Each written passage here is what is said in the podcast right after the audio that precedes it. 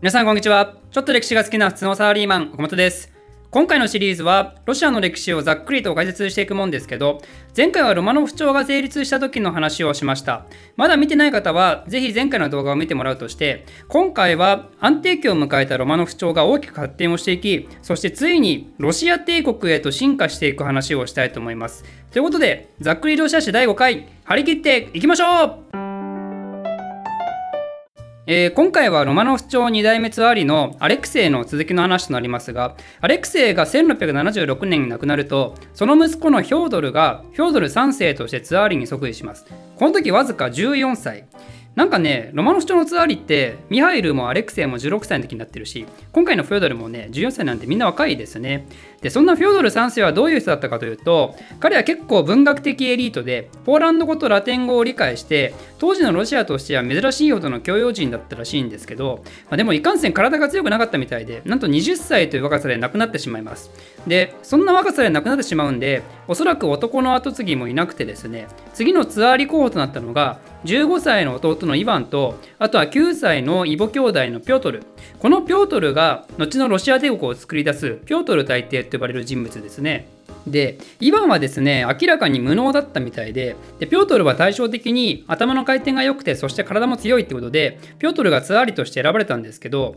でも2人の姉のソフィアっていう人物がですねピョートルのこと嫌いだったみたいでなんでイヴァンを第一ツアーリピョートルを第2ツアーリとしてすげ替えてしまいます。ちなみにツアーリが2人いる共同統治スタイルっていうのは今までのロシア世界ではなかったんですけどでも共同統治ってなんか逆にローマっぽいねみたいな。ロシアだってビザンツの後継者だしローマっぽいのいいねって感じで共同土地自体は認められるようになるんですね。でちなみになぜソフィアお姉ちゃんはピョートルのことが嫌いだったのかっていうとこの人と前任のピョートル3世とイワンは同じお母ちゃんから生まれていてでピョートルだけ違うお母ちゃんから生まれてるんですよね。血縁関係が大事な世界でそういうことが起こるともう政治闘争に発展してしまいますんでソフィアはピョートルが上に立つことは許さんって感じでガラリと変えたと。でこの人高校世界史とかではそんな有名な人ではないと思うんですけどでもこの人を描いたとある絵は結構有名でしてそれがノボデビチ女子修道院のソフィアっていう絵。19世紀にロシアの画家イリア・レピンによって描かれたもんですけど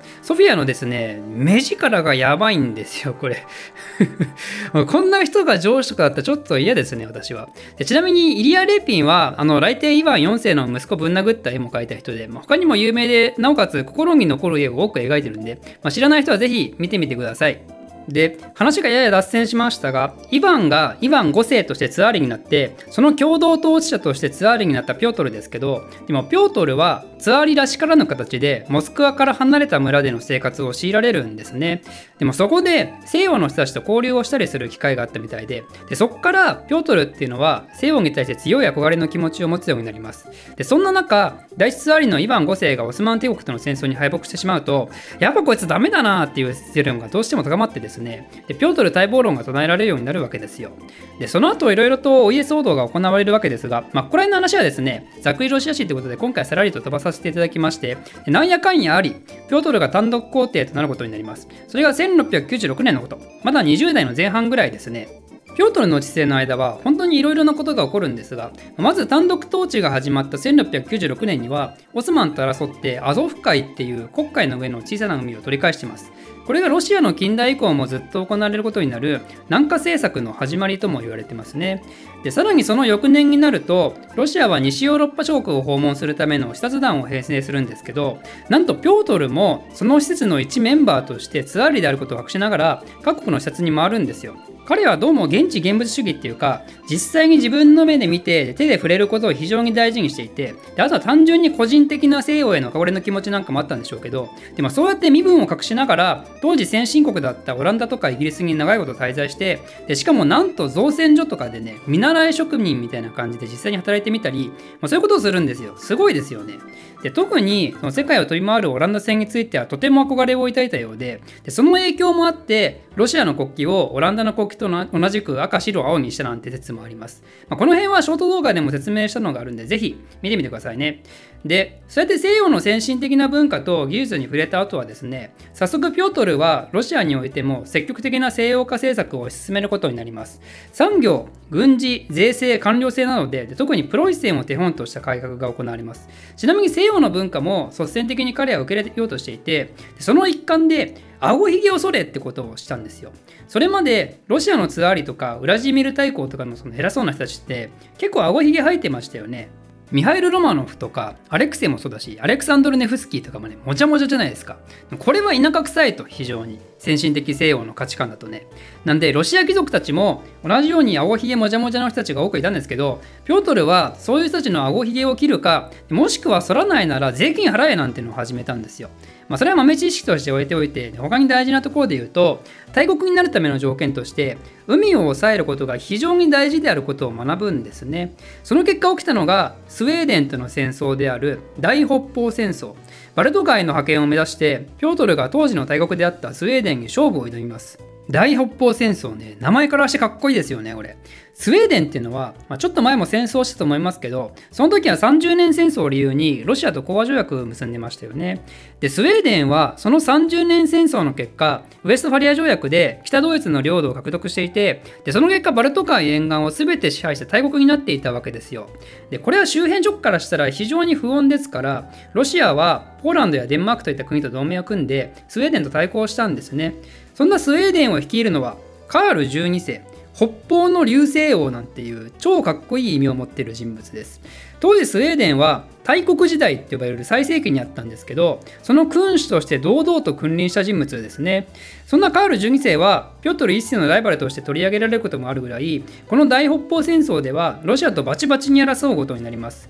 この戦争は1700年にデンマーク軍がスウェーデンに侵入したことから始まるんですけど、その最初の方の戦いでは、ロシアはスウェーデンあたりにボロ負けします。やっぱロシアは戦術とか装備とかが結構前時代的で課題が明白だったみたいでなんでピョートルはその対策として教会とか修道院の金を集めて溶かしてそんで大砲を作って軍事強化を図ります。そんで1709年にもう一度スウェーデンに再挑戦するんですけど天候とかの助けがあったりスウェーデンも度重なる遠征で食料不足になったり、まあ、そういう影響もあって今度は大勝利するんですね。ちなみにこの時ピョートルも実際に銃弾を撃たれるんですけどなんとか一命を取り留めますでその一方でカール12世は重傷を負ったみたいですね。すごいですね。もう18世紀にも突入してますけどこの時の戦争でもまだまだ国家のリーダーが第一線で戦闘に参加してるわけですよ。でカール12世はオスマンに亡命するんですけどその間というかこの大勝利で領土を広げたロシアはその新しい土地にペテルブルクを建設してそんでモスクワからペテルブルクに遷都をします。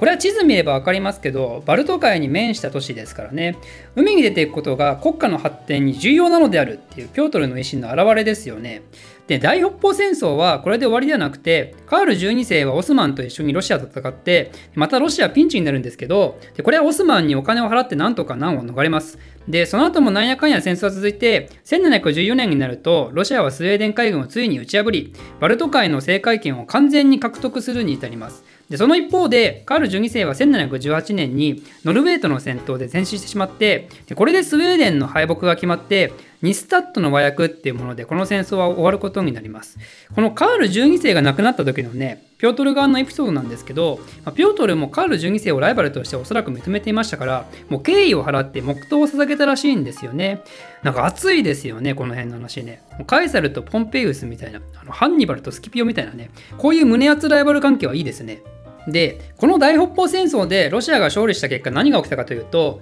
それまでバルト海で大国を築き上げていたスウェーデンが没落して新興国家的な立ち位置にいたロシアがそれにとって変わってバルト海の覇者として大国化していくっていう大きな一大変化が起きたんですね。そんでロシアの元老院によってピョートルはインピラトールの称号が贈られてこれを境にロシアはロシア帝国へと進化することとなります。ピョートルの人生すごいですよね。なんか全てが伏線となってるっていうか最初に第二ツアリとして偏僻な村に押し込められたことで西洋人たちと直に触れ合うことになったしでそれが真相的な要因として西洋化政策が推し進められてそんで彼が一作業員としてヨーロッパに出張して汗水流しながら獲得した技術が国内に持ち帰られることになってでその技術は北方戦争の中でも活用されることになってそしてロシアを大国化するのに導いたと。もうすごい充実した人生ですよ本当に。ロシア人たちも顎ひげ剃られた甲斐がありますよね。これね。こんなんだからロシア史は全てピョートルの回復に帰着しそしてここから流れ出すなんていう評価もされるぐらいでロシアの歴史を語る上でピョートルは決して欠かすことのできない人物になるっていうわけですね。